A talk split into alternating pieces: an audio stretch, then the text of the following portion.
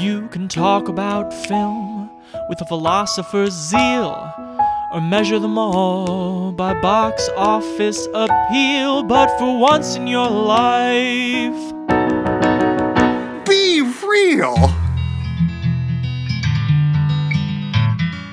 welcome one and all to a movie reviewing, reappraising, genre hopping podcast on the Playlist Podcast Network. This is Be Reel. It is the end of 2020, quite mercifully. My name is Chance Solem-Pfeifer. And I'm Noah Ballard. We're here to wrap up this year. There's all kinds of great content on the playlist.net, recapping the best of everything in movies from 2020. Noah and I have elected to do the breakout directors of the year in in a time when I would say it might be tougher to assess that than normal. Noah, how was this exercise for you? It was tough. Um, you know, when you type into Google movies of 2020, you get a lot of like bizarre things coming back at you, and then movies I had forgotten were released this year. a little bit in retrospect, I felt like when I looked at our main seven here, it was all people who I felt like defined their their voice. Like everyone on this list, I have a sense now of like what they might do and what they might bring to the table. Um, and I don't think we have anyone on here who put out their debut this year. We should shout them out at the front. We're gonna talk Leigh Whannell for Invisible Man, Kitty Green for The Assistant, Jason Hehir for The Last Dance, Garrett Bradley for Time, Sean Durkin for The Nest, Eliza Hittman for Never Rarely Sometimes Always, and Josephine Decker for Shirley. Now, caveat, of course, if you're a cinephile, a film turbo nerd, you might have known who some of these people were before. I knew who a couple of them were before. But I think here, what we have is people now that a lot of people know, and their next films are anticipated. For Is sure. that fair? And I would imagine they'll probably get a level of studio or streaming money that they wouldn't have before this movie. Mm-hmm, mm-hmm.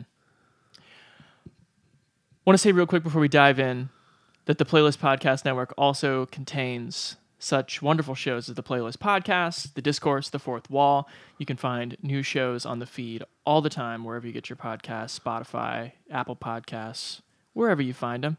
Give us a rating and a and a kind comment if uh, if you feel so inclined. Appreciate it. All right, my friend. You want to start with Leigh Whannell? Let's do it. So, The Invisible Man 2020, we had already talked about this one February. um, in February.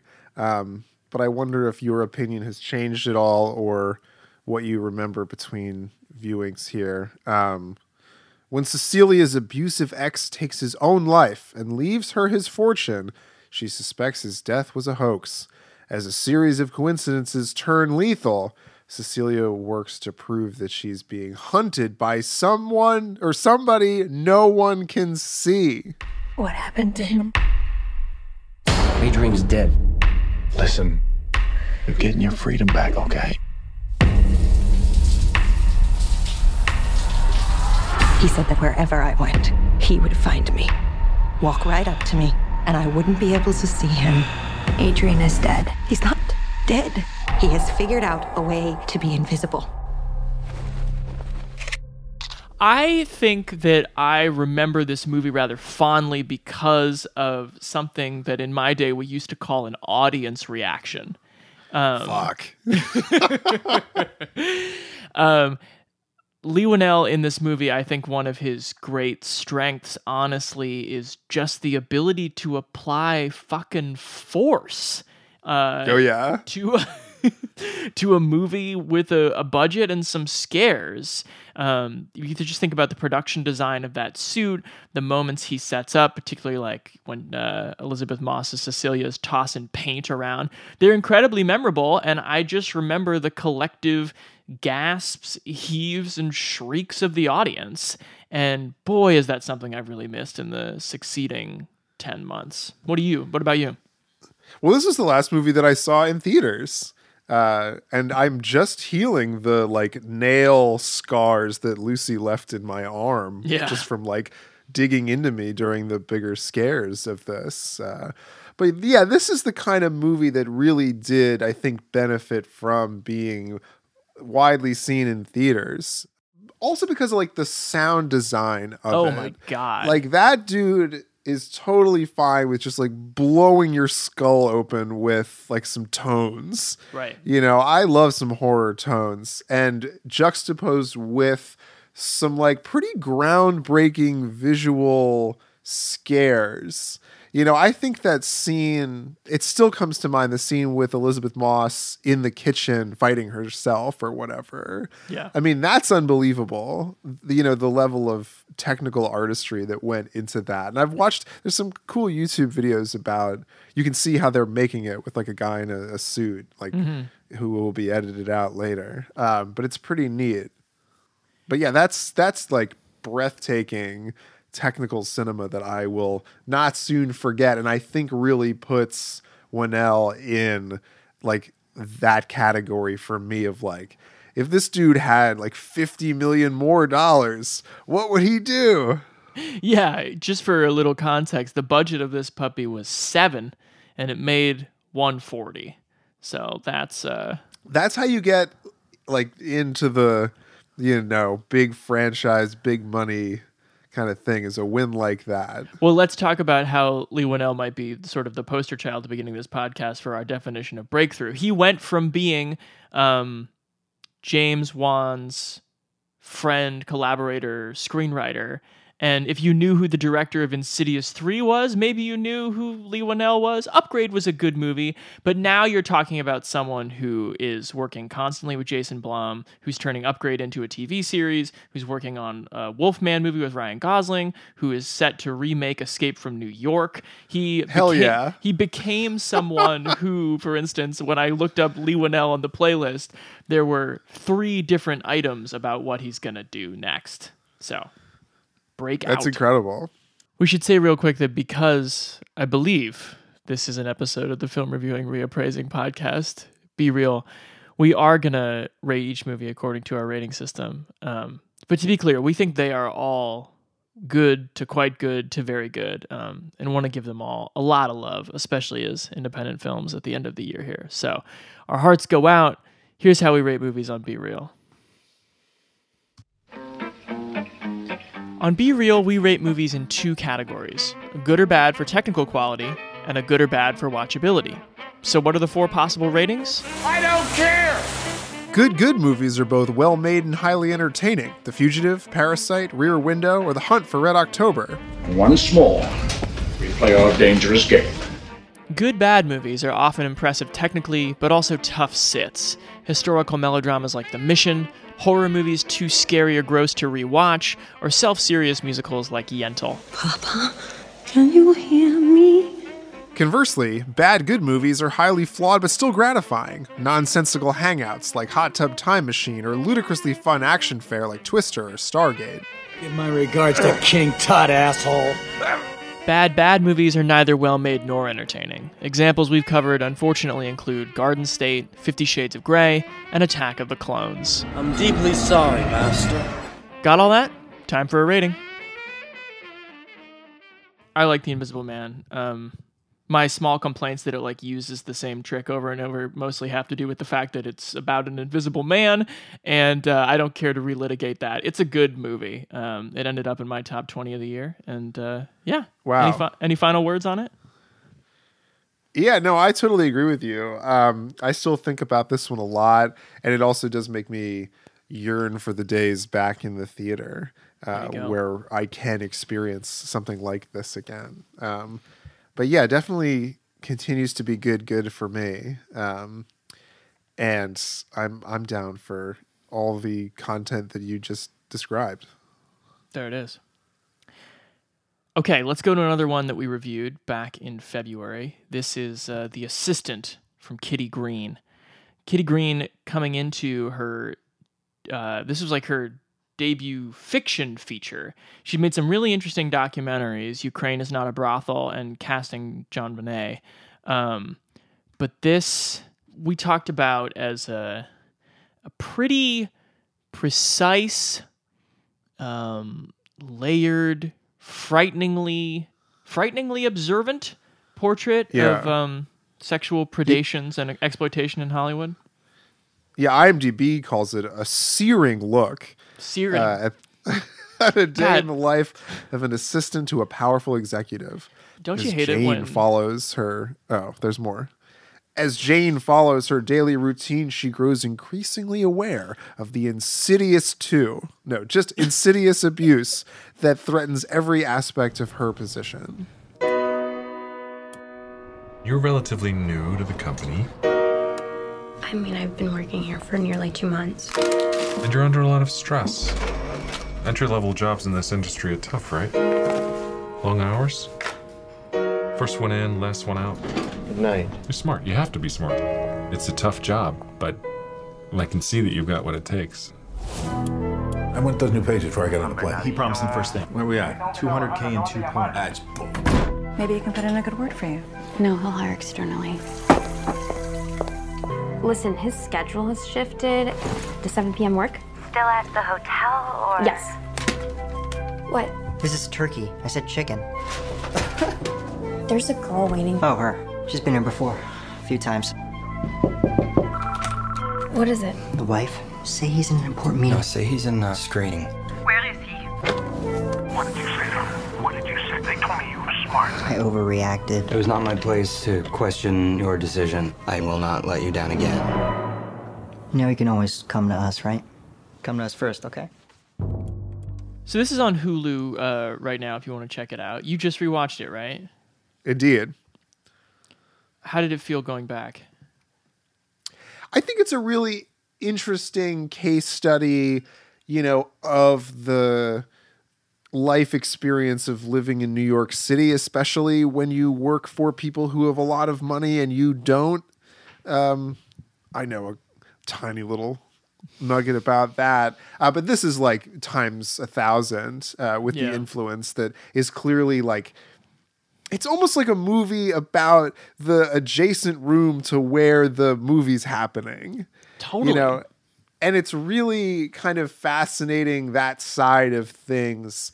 Um, you know, I think I said it on the uh, the first podcast we did about the assistant, but like knowing some of the people personally who have appeared in some of these documentaries and you know court filings and stuff about like the Weinstein, you know, you know someone that was his assistant. Like I, I just it means something more to me emotionally. I think like kind of filling this character with the composite of of people that I've interacted with in the real world. Um, that being said, the second watch was a little bit uh, slower, I would say.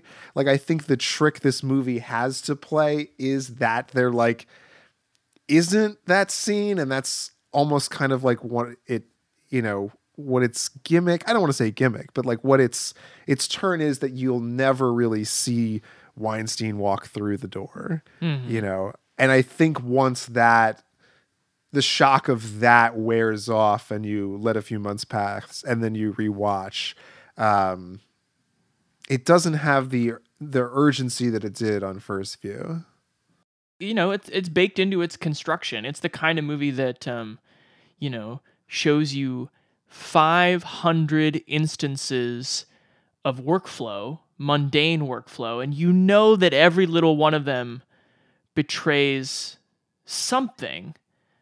And i think i still think probably the strongest element was something we talked about with our guest Cassie da Costa from daily beast back in february which is that the the part of it that is searing according to to imdb is that you know covering for a sexual predator is just something that is on jane's schedule but it's just as much the schedule that is the problem. It's just an indictment of you know what it's like to work on this rung of the ladder when this rung of the ladder is so awful.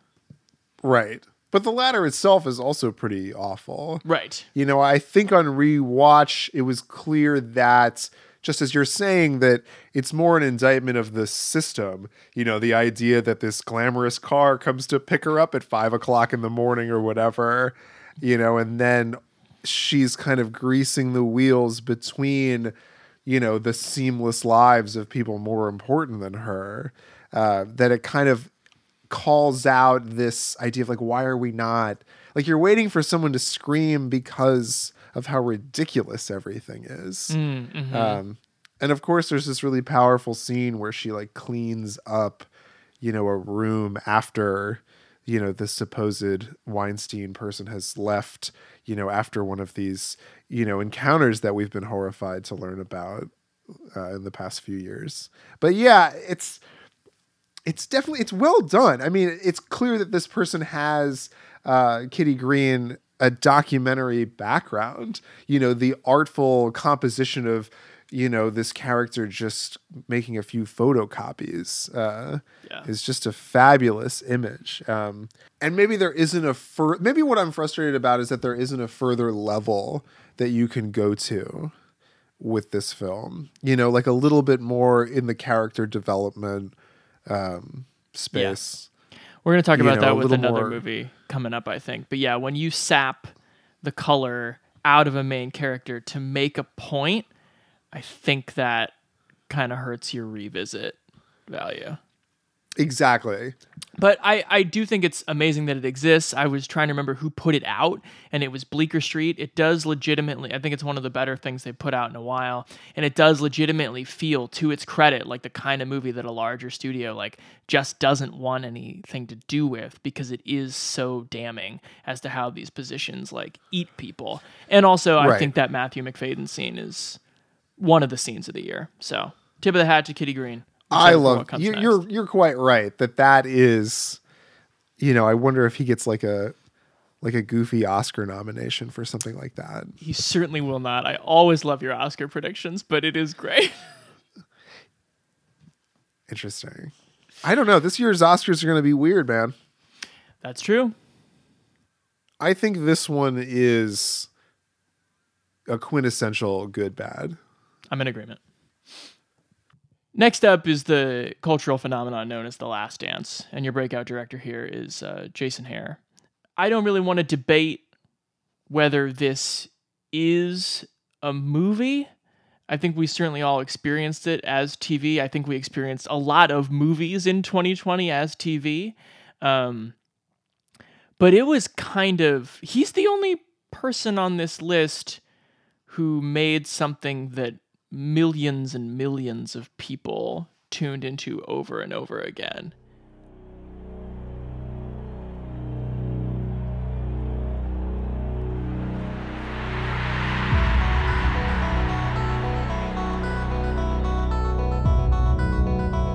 You guys not allowed. No, I'm just kidding. What time is it? Game time! My mentality was to go out and win at any cost.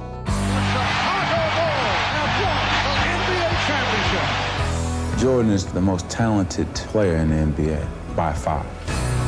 The show of the 90s, the team of the 90s. How you doing? Whenever they speak Michael Jordan, they should speak Scottie Pippen. We created an image that people want to live up to. I think that's all you can hope for.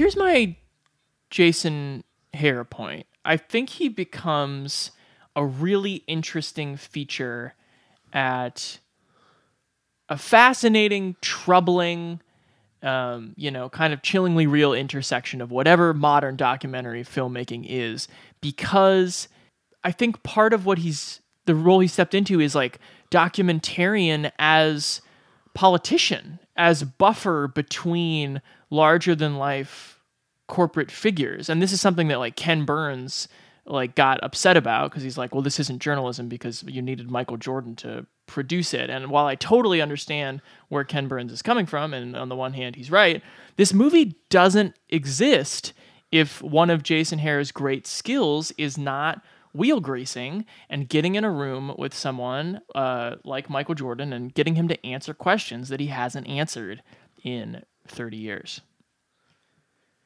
That being said, though, there is a certain like kid gloves uh, ness about the fact that we never really interact with the subject's family at all. Oh yeah. Like, didn't you think that was totally bizarre? Oh yeah, it's one of the great compromises of the doc is Michael Jordan is not gonna consent to having you like have his kids talk about what kind of father he was, and certainly not Right. gonna talk to his ex-wife. Exactly. And it's so interesting to position Michael Jordan with this kind of movie in that I mean that's like the American hero, right? Like whether it's you know, people who build bridges and buildings or oil fortunes or whatever or sport like this huge sports brand that's more than an athlete, he's like he's just now at the end of one of a spectrum of greatness.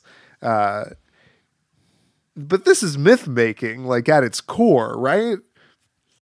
it investigates a little a few notions of myth making within itself along the way like one of the great moments is the part the thing you know the legend of michael jordan like booting that uh, washington bullets rookie basically out of the league like ruining his career because michael jordan was like yeah he talked shit to me once and then i put up 40 on him and then it, Jason Hehir gets michael jordan to admit that that guy never said anything to him he just like made it up so yes being sort of a pathological psycho is one of Jordan's things, and he appears willing to reveal it because he thinks it's funny or it's like the glimpse behind the curtain that he's allowing you to give, which is part of any good self-aware myth making. But Hehir still has to I go think- find it.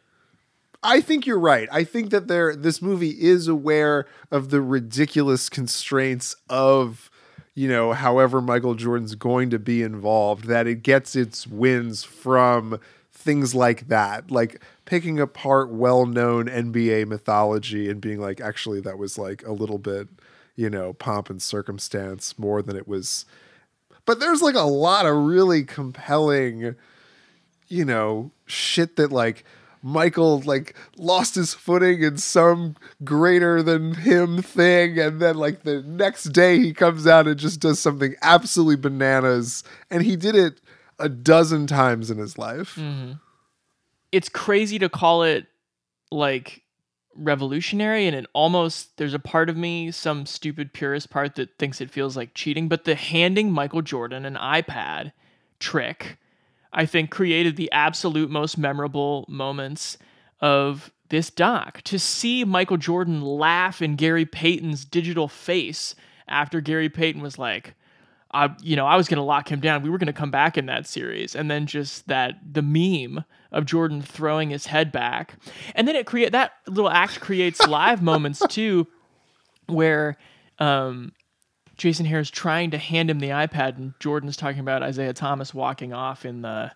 Is it the '90s Eastern, the '90 Eastern Conference Finals where they beat the Pistons finally? Um, he goes, "You can show me anything you want. There's no way you can convince me he wasn't an asshole." And then he takes the iPad to see what Isiah Thomas said about the walk off. Um, that's great shit. There, there. No matter how glossy and commercial it gets, he's still good out in a room with eight hours with that guy. And that guy, when you put that camera that close to his face, can't hide the tr- the little twitches and can't hide the damage of the cigars and the alcohol. And it's just a glimpse of something we didn't think we were going to glimpse. I didn't. But you got to love that the cigars and the alcohol are there on the table. Sure. like the, he really does own it uh, in a like a true American legend sort of way. Whatever Jason Hehir does next is gonna. Wh- where do you go from the Last Dance other than to try and match it with something with something Probably huge? some shitty like Scientology documentary or something. I think we have enough of those. Um, but my case is that he has become instantly one of the you know top 10 documentary names in america and he basically became like the russo brothers or something of navigating this Yeah, this is his space. supersize me. He's the Morgan Spurlock of the 2020s now. sure fine last dance is good good and i won't hear otherwise maybe a No, little- it's- it's maybe a little long noah says I think there's just something so arrogant about like an an eight part doc. No, ten part doc. It is 10 parts. Eight hours. Th- There's something and it's only it's not even Michael Jordan's like whole life. They cut out his whole family and they still had ten episodes. And the Washington Wizards. And the Washington Wizards. Unbelievable. Let's talk about the movie Time, which is on Prime Video and is the second feature from Garrett Bradley. You want to synopsize this one, Noah? Fox Rich fights for the release of her husband Rob, who is serving a 60 year sentence in prison. Judge's office. My name is Sibil Richardson, and uh, my family is awaiting on a ruling regarding my husband's matter. I was just wondering if you might have any information on like an update on it. If No, we don't have anything. You have to just with us on Monday. Yes, ma'am. Thank you so much. Okay, Have all a good weekend. Bye bye.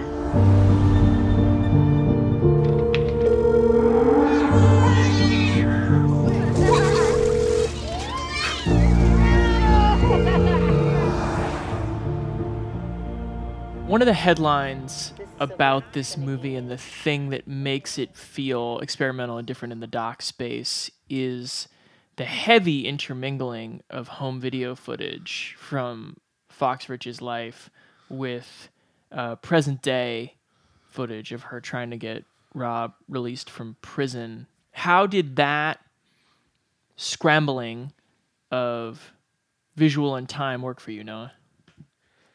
Well, I think beginning with like a pretty decent chunk of just home video stuff uh, is a somewhat you know ambitious and maybe risky move because you do risk alienating uh, the viewer if they're not immediately pulled into the you know the tales of this person's life uh, but the the ace in the hole is of course that uh, Fox Rich has a super fascinating life and was able to record like really interesting moments of honesty and humanity. I, to what end, you know, that's like something I'd like to discuss with you. Uh, you know, like what was her plan when, you know, 15 years ago she like turned on her whatever to record her sort of live journal. It's a Um, great question. but I think like what we do see and giving, you know, like a circumference of the central relationship here, you know, with these quick scenes of the, you know, the early love between man and wife and the kids and the growing business and the growing social standing and how that is eroded and how you know faces change and people grow up and like time passes. Because that's what this movie's trying to synthesize is time passing and like the things that change and the things that don't. Uh, and i think seeing how we sort of think of ourself just juxtaposed onto fox rich here like seeing how she views herself over time always though knowing that she's like the center of it uh, is truly fascinating. Uh, Mhm. it's it's like getting lost in someone you haven't known or haven't seen for a while's like social media page and trying to like piece together the you know the fragments of their life to create a narrative. Like she's so there's something so charismatic about this woman that you just like you buy in. I think that Garrett Bradley deserves immense credit for just the way that this movie is constructed. The way Oh, that sure. we move forward and backward and when she tees up a montage and when she lets us sit in a still shot. Um, and you just have this, you know, you have these natural gaps, of course, where like all of a sudden the six year old twins are 18 and you have that feeling that you assume that Fox Rich has is like, shit, a decade slipped away and these kids did not get to see their dad. Or that feel Right. or that feeling um I mean that's that's a feeling of truly heightened injustice, but there you know there there is a feeling of unfairness of course to all time. We cannot control what, you know, slips between our fingers and what lasts forever. And Garrett Bradley obviously argues that the moments that last forever are you know, being on hold with the fucking courthouse, courthouse while the second clerk, who doesn't really care about your husband's umpteenth appeal, leaves you on hold and then doesn't return. I mean, you that's just one of the yeah, that's one of the most frightening scenes I think I've seen in a movie this year. Right. Uh, is her just waiting for the person to take her off of holds, uh, which Bradley like makes us sit in. Uh, and then on the other side of it, like it really is, you know, we're talking about like you know, I, I didn't mean to, you know, by saying Fox Rich is such an interesting person, mean to take away at all from Garrett Bradley's construction of this movie. And as a documentarian, you know, even as much as saying that like finding a subject like this is one of the hardest parts of being a documentarian but i think this movie and it's interesting talking about it back to back to the last dance uh, you know fox rich had to provide all this footage you know to be cut together at the whims of another artist Mhm. like there is a certain buy-in that you know Garrett Bradley definitely had to navigate in order to keep this person interested. However, by placing the documentary next to this ongoing court case and then like the just triumphant climax of this movie, the documentary shaped how it kind of played out in a way. Like just seeing Fox monologue after she like hangs up after being so polite to, you know, the fifth call we see Yeah, and she goes through the entire range of trauma in 30 seconds is unbelievable. Like so much so that you feel like it ha- like it was scripted. Yep. just the way this woman's like working through it. So it's such a calculation and it's, it's such a uh, a system that she has built in her mind. But and being able to capture that truly candid you know the only time that anyone curses in the movie is that scene. Mhm. uh, it's, it's- otherwise a pg-13 and it's right on the heels of all of that. You get so much Southern phone etiquette. Um, Yes. it's yeah, it's quite a contrast. And the other great thing that it does is just reveal the family, the time you spend with her sons, and you can kind of put together the pieces of how they are such products of her. Um, and the, the absence of a father, sure, but also just like, what is it like to be among the many sons of a woman with this much drive and belief and ability ability to raise herself up no matter performative or not.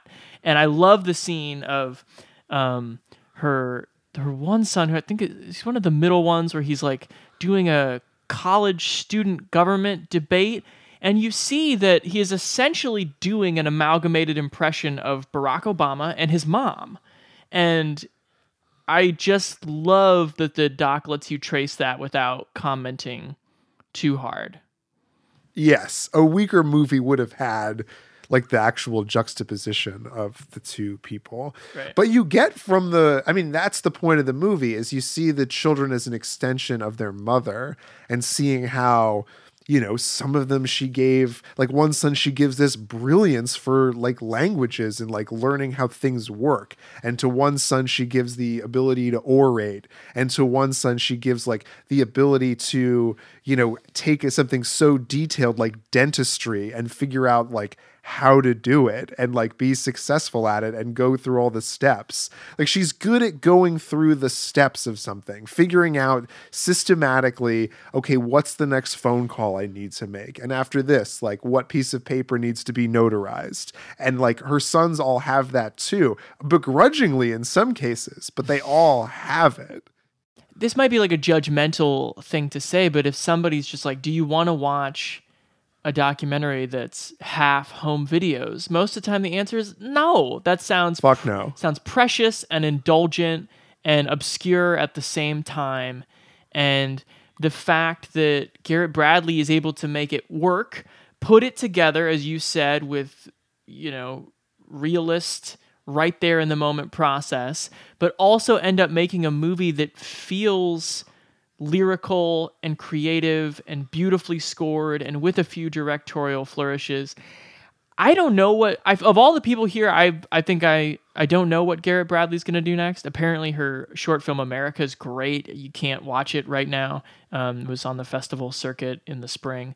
Um, I feel like she could do anything she wants because she's synthesizing things here that don't work together in ninety percent of cases.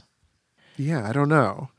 I really this was this was I think the one that at least emotionally too stirred me the most. Like Oh, yeah. I was in tears by the end of this one. For sure, you got to be. It's a good. Um, You have to be it's a good heartless not to be. Yep. Um, I think this movie is a good good. Um, it landed at number ten in my best of 2020 as of right now, so very high. Um, and I'm so excited to see what Garrett Bradley does next. I think it's a good good too, and I think you will find more layers of it uh, if you do watch it again. You know, there were a few visual like callbacks and stuff. Uh, you know, the way people are dressing, hairstyles sort of evolving. You know, the physicality of communicating with people but not having them see your your face with her and her husband and how that relationship evolves over twenty plus years. Um, but yeah, I I, I really I agree. I think it's a good good. It plays out with the fallibility of memory and sequencing too, which also makes me think, yeah, that there's got to be more there to watch because you even as you're watching it, you know you're forgetting it. Does that make sense?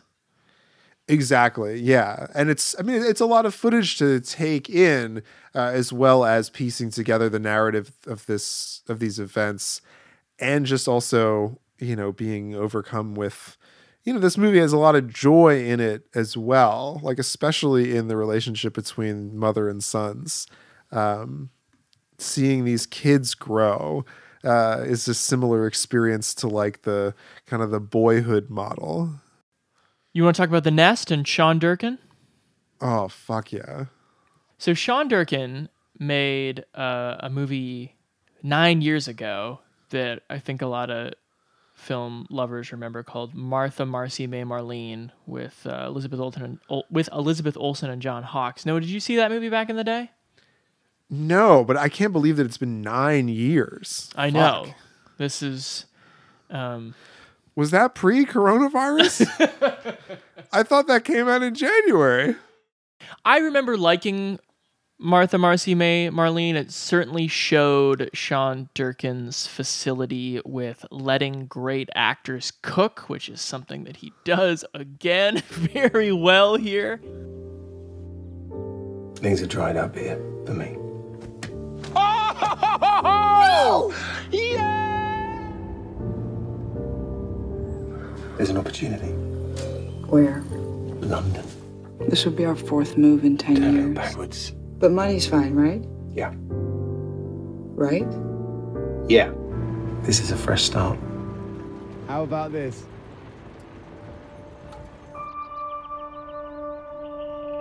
You shouldn't be working for someone else.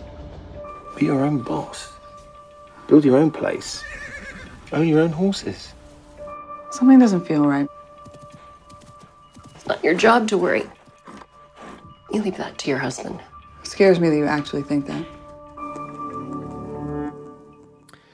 Life for an entrepreneur and his American family begins to take a twisted turn after moving into an English country manor. Okay. Um, yeah, I mean, I think that the uh, aforementioned zeitgeist the chance is talking about, like, is the late 80s when the West was rising uh, and capitalism was king, and people had made a lot of money at the end of Reagan. And this particular guy living in the suburbs of New York, commuting in with a totally nice life and a totally nice house and a totally nice family, decides that the amount of money he's made in this in this market uh, is not enough. He needs to like cash in uh, in a way that will yield uh, him sort of validating I guess his upbringing as a poor person uh, in the UK. He can't just do it abroad. You know, there's that tension too between like the UK thinks America, like their wins are not legitimate because they do them without style and class. Um, so he wants to take this nest egg that they've built, the titular nest, bring it back home and see if he can't make a fortune the, there the way he has in the US. And that fucking faulty dream is the antagonist that destroys, you know, four characters' lives. I hadn't thought about it that way, but you're right. It is a total like um forcing ones. It's like a you can't go home again movie. Uh, It absolutely is a it's a you can't go home again movie and it's also like a haunted house movie. Right. So Carrie Coon is the mom and the stepdaughter, well, Jude Law's stepdaughter, and then they have a son together, uh, who has, as I can self-diagnose, has anxiety. Mm-hmm. Mm-hmm. and it doesn't translate well uh, going five hours ahead for whatever reason. The trust in the actors in this movie is amazing. I the whole opening sweep in suburban New York. You see Jude Law's Rory and Carrie Coon's Allison behaving in these like certain marital agreement ways that makes that makes him look pretty good and her look sort of like the difficult one. I, the the thing of him bringing her coffee and waking her up every morning for the length of the movie is such a fascinating gesture because it seems like such a gesture full of love in the beginning and it feels like such an empty gesture in the end but the gesture didn't change it's just your perspective on who the characters are that changed and i think it's Right. such a frightening movie about the roles that one inhabits in a long-term relationship because they are just roles Ooh, very nice. I think it's also important the setup at the beginning to see that Rory Jude Law is his finances are deeply theoretical, whereas Carrie Coon's Allison is liquid. Like Ah. you see her get cash from someone, and you kind of know in the background, like this person actually may be making the real money. And of course, she has what seems to be a lucrative uh, training facility for horses. Carrie Coon is unbelievable in this movie. Her I love how quickly I mean this should be a character who's very sad and I think she is very sad, but it is to her credit um, how quickly she comes to anger, that empty stomach and that cigarette and the way she's able to you know when she tells Jude Law, "Get the fuck out of my face, you fucking pig." It is it's a katana of emotion directed at him. And and Jude Law is fantastic. I just love how like everything he does now is just this weird little referendum on the fact that like maybe he wanted to play Tom Ripley but he couldn't. And this this movie feels like that. Like he's not I mean he's Jude Law is a such forever like an incredibly handsome person, but he's not that hot young guy anymore. This character is No. not either. But he has to but he can't live in this world unless he's at least a guy with a hot young idea. Oh, he's got to have a hot young something. Yeah. Yeah. No, but he will forever be Dickie Greenleaf. He's Mm-hmm. like, he has this privilege behind him, but he can't seem to like make anything work in earnest. And that's a really interesting role to be playing over and over again. I think this movie is a good good. Um, I also think it's one of the best movies this year. Yes. All right. I was really taken with this one. Uh, if you like a, a movie set at a creepy old beautiful house, uh, this is a movie for you. Um, Knives Out, uh, whatever you wanted to compare it to, um, and great acting on display. Um, as I told Chance via text message a couple days ago or whatever. This falls into like my favorite category of movie, either where it's like people who like buy things they can't afford and so they're around them, but they like have a lot of anxiety about it, uh, or you know just sort of adjacent to hyper wealth, uh, a la Parasite or something. I love that shit. So like this movie's this movie's great, uh, good, good for sure.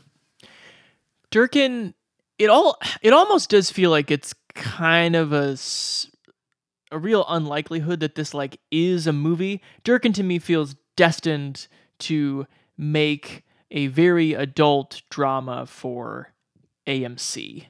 You know what I mean? Oh my. Like a TV show? Yeah. Anyway, I really hope it's not another nine years. This was great. Let's talk about Eliza Hittman, who directed the film Never, Rarely, Sometimes, Always. It is her third feature. She made Beach Rats back in 2017. Um, but this is, for me, the first time I had her name cemented in my mind. And frankly, because of the way that the this weird movie year unfolded, when people were sort of doing their quarter and mid-year like what are the really good movies eliza hittman and never rarely sometimes always kept coming up because it was like one of those last movies that made it out into theaters which i think raised its profile um, a little bit and, and and good for her and good for this film um, let's dig into it noah what's the synopsis A pair of teenage girls in rural Pennsylvania travel to New York City to seek out medical help after an unintended pregnancy. I think IMDb is sounding a little bit like the first nurse that this uh, young woman encounters. Uh, Yeah. I think medical help is maybe not uh, exactly what she's looking for. the bedside manner of the imdb description which like invites you to use that somewhat mocking voiceover might is not quite what this movie is This IMDb synopsis wants me to watch a 25 minute video about when life truly begins. I didn't see you at school today. I went to the doctor. What's wrong? Girl problems. Don't you ever just wish you were a dude? All the time. This is the most magical sound you will ever hear. Down beneath the ashes and stone. I'm just not ready to be a mom. Where else could you go? Nowhere in Pennsylvania. What I've lived and have I think you should try another place.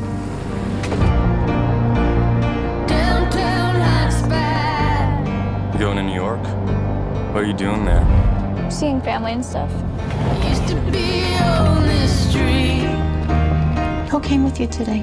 My cousin. Do you have a place to stay tonight? I know you came from far away. I'll figure it out. This area's closed. Cannot sleep here. Where's the rest of the money? I think my favorite part of this movie's design, which is a, a, a funny word to use, the way it, you know, attempts to be very kind of spare and, and neorealist in its in in its aesthetic, but it, it is a design, is just the way that Eliza Hittman is able to show how a teenage life in some ways is just moving forward automatically. It is just a lot of like even when you're a kid, sometimes you just feel like this is just happening to me and it's everyone else who's editorializing you and your experience and the things around you. And everyone that Autumn seems to encounter, this is a movie that very wisely starts with her on stage at a talent show, you know, being received by an audience. Like, what do they make of her very kind of raw performance? The question for a lot of the rest of the movie is like, what do people make of her life? And what effect does that have on her? Everything from, you know, the jeers of the teenage boys at her song to this very, very troubling moment when her sort of her distant uh, father or stepfather is like showing a lot of affection to the dog and calls the dog a slut for like liking his affection so much, which is on one hand fairly innocuous and on the other hand is deeply deeply troubling because of like what it means about her and how women are spoken about in this world. And I think that's what I don't know if this movie is a great character study, but it certainly does a great job of studying everything around the character. Right. Well, I think what's interesting about it, I think you're scratching at it, is the idea that when you're a teenager and like the problem in your life is home, you don't think about trying to find another home. Mm. Like, an, you don't try to put together the things that, you know, can, like a place to sleep or a place to eat or a place to go to the bathroom or like whatever it happens to be like in your in your little world. Like she's totally rejecting all of that stuff. And like you said i mean new york city is the place. If you just want to like keep finding you know situations that you're moving forward um at least you know pre march 2020 um but yeah no i think your your point is really good in not making this like a Juno type movie or something where you know oh like the parents will come around in the end and like you know oh they a hug at the climax here will will just make everything so much better. And it really becomes a movie that's it's funny having like sort of compared all these movies this week, but it kind of falls for me in between the assistant and time, where you have this character who's just up against the constructs of this system that allows her to get this thing that she needs. Not even that she wants, that she just needs. Right. Uh, to live in her life. Uh, and it's so fascinating to see the you know the little kind of bureaucracy moments that she has to get through just to go through this thing that's horrible. Yeah. It's just all the people who work at the various clinics who are telling her how the process of aborting a pregnancy works, when she has to come back, how much it costs, what the situation is, what she wants, what's her sexual Right. history. Um, yeah, living living with that process. And having that compared to to like the setup where she goes in initially to the like the local uh rural Pennsylvania women's health center and like even the fucking OBGYN tech is like, "Oh, I'm going to let you listen to your baby's heartbeat." Not Right. parenthetically the best noise, the most miraculous noise you'll ever hear in your life. And it's like, "Oh, it doesn't seem like a whole you know, mere, uh, menu of options is being presented in front of No. 17 year old who doesn't want to be pregnant. I don't think that Hittman is saying that, oh, this fucking nurse, like she's such a, a you know, Trumpy, terrible sack because, No. you know, she said this thing. She's just showing a person who's so myopic as to not understand that maybe the 17 year old, like for her, hearing her baby's heartbeat is not the most miraculous thing in her world. The most miraculous thing in her world would be to be able to undo this decision that seems like it may have fallen in the spectrum of a non consensual sexual act. hmm hmm I think if there's something that bothers me about the movie, I mean, I think Sydney Flanagan's performance as Autumn is really good. I think Talia Ryder's performance as her cousin Skylar is really good, but I think that the that character Autumn is so recessive. Um, I mean, it makes something like Michelle Williams' performance in Wendy and Lucy look like it's, you know, full of life and, and verve. Like it is very cold and very recessive. And part again, it feels true. She's a small town um, girl out on her own in a scary Living in a lonely world. took the midnight bus back. Um, took the midnight bus into Port Authority Terminal. Jesus Christ. Um, but you know, character and that feels real, but you know what else is real is characters who connect and talk and can say some things to their cousin who's come with them for, you know, just out of the goodness of her heart. Didn't take a lot of coaxing there. And I there there's just a lot, a lot of absence in this movie, and that is a choice on Hittman's part, and it's a choice that doesn't doesn't pay out a lot in the end. I think what, what's so interesting about this movie, in contrast to the others we've talked about, is both this and The Assistant are like dramas that you know attempt to synthesize documentary, whereas I think Time is a documentary that tries to synthesize being a drama. Beautiful. uh, and it's it's sort of I don't know. I mean, in, counterintuitive to me, at least, that there isn't more of a central relationship narrative between these two young women, at least, uh, or really have most of the people above a childhood age are either kind of like detached bureaucrats or just like horrible predators. Mm-hmm. I like this. I like this movie. Um, I think it shows a, a level of accomplishment and a level of observation that that is important around an issue that is still just so politicized. To have a movie that is that you know pushes against that or or or tries to find interesting angles away from that.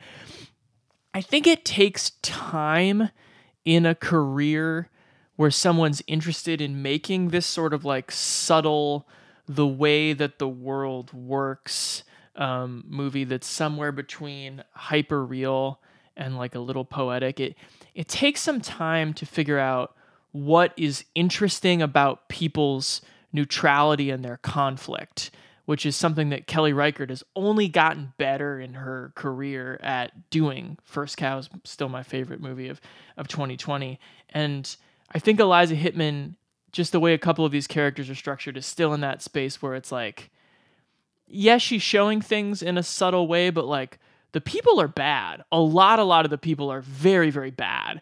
And it might just take some time to figure out how to show neutrality being interesting. The big caveat here that maybe we're missing is that just autumn is so terribly traumatized that she is not able that Hittman is intentionally not sh- showing us her disconnect at every turn. That even Skylar is able to play DDR and kind of weirdly make the best of this night out in New York, um, like any 17 year old would, and Autumn just cannot and will not. And there again, maybe something very authentic about that. Um, when it comes, she does do the karaoke. Oh yeah, I don't know. Um, Another chance theory busted. I got to quit doing this damn show. Um, but for that reason, I think this is a pretty clear good bad. Yeah, you have to know from the jump that a movie that centers on abortion is going to have a real test with our pretty simple grading system. Sorry, we're uh, simple. We're so unbelievably simple. That's how we process process big ideas um, by dragging them down to our subterranean level. I think it's quintessential good bad. Like I get it. Like I get that it's well made and I get the point of it and I get the you know impact for people who have lived through adjacent stories to this. Um, but I don't know that I would have the heart to rewatch it. Our last director Josephine Decker has made many movies in her career, trending much more toward the avant garde and the art house, and surely is an interesting uh, escalation for her because it's trying to marry this um, transgressive, unsettling, uh, pretty powerful sometimes sensibility to an American literary biopic starring Elisabeth Moss as the mid 20th century um, author Shirley Jackson. Yes, the film is Shirley. Uh, a famous horror writer finds inspiration for her next book after she and her husband take in a young couple.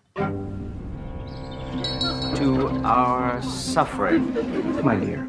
There's not enough scotch in the world for that. Shirley, what are you writing now? A little novella. I'm calling none of your goddamn business. well, you were invited to stay here for a few days until we can find a place. Shirley has these bouts. She's gone sick in the head. I read your story. What are you doing in here? It made me feel thrillingly horrible. Do you know what it's like to have a secret? What are you up to? That girl. What do you think? Trite and a bit trashy, but uh, yeah, give it a go. I like you, Rosie. Can I trust you? I feel like we're in the Scottish play. On the verge of madness. What will happen?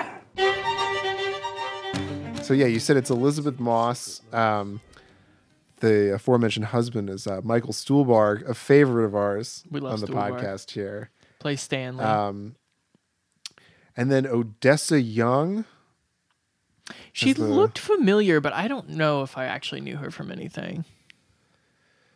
And then, of course, her husband's Percy Jackson himself, uh, Logan Lerman. That's right.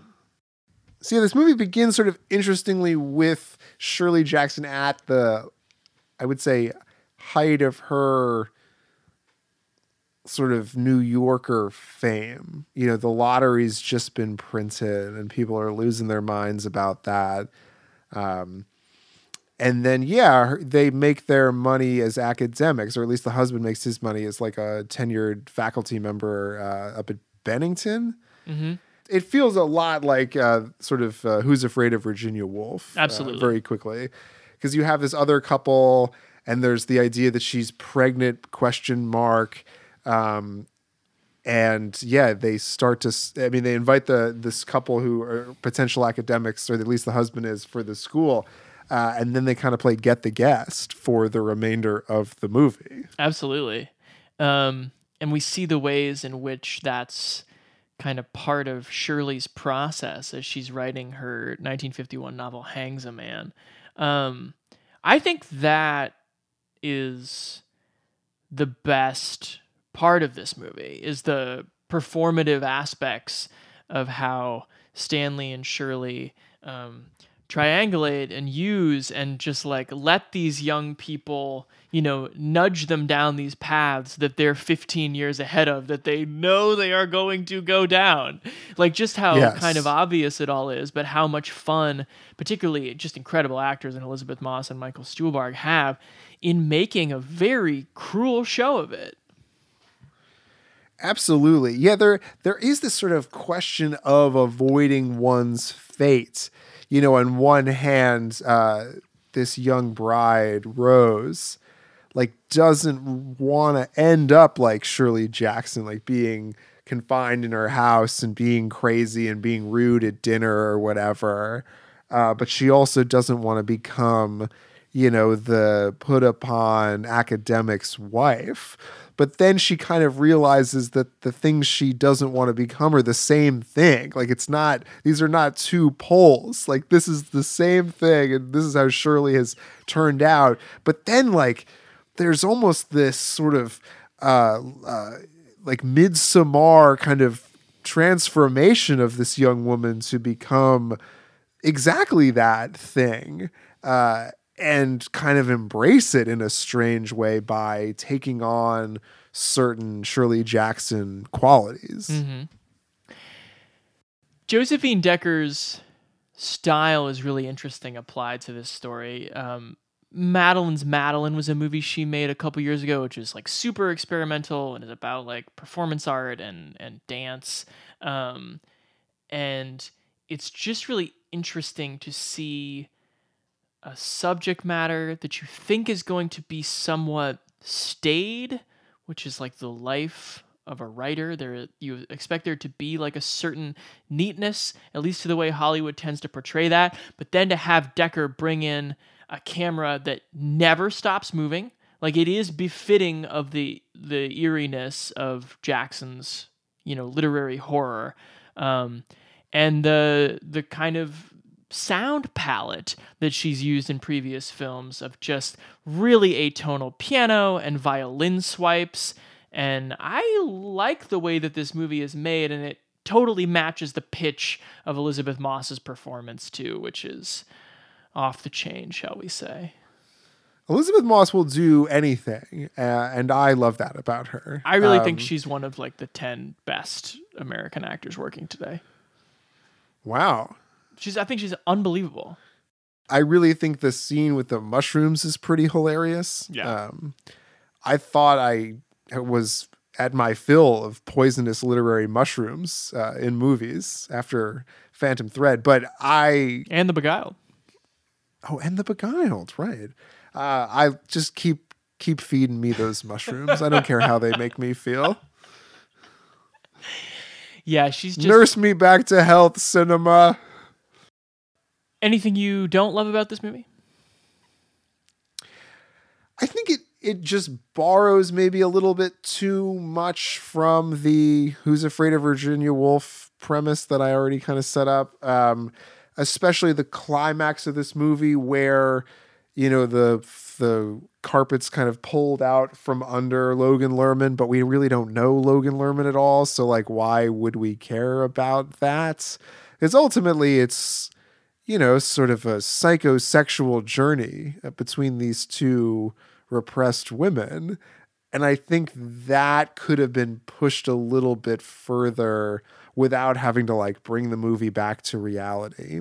I also thought there was an opportunity to to give a little bit more just consciousness to to the idea of this missing girl that's giving so much inspiration to Elisabeth Moss.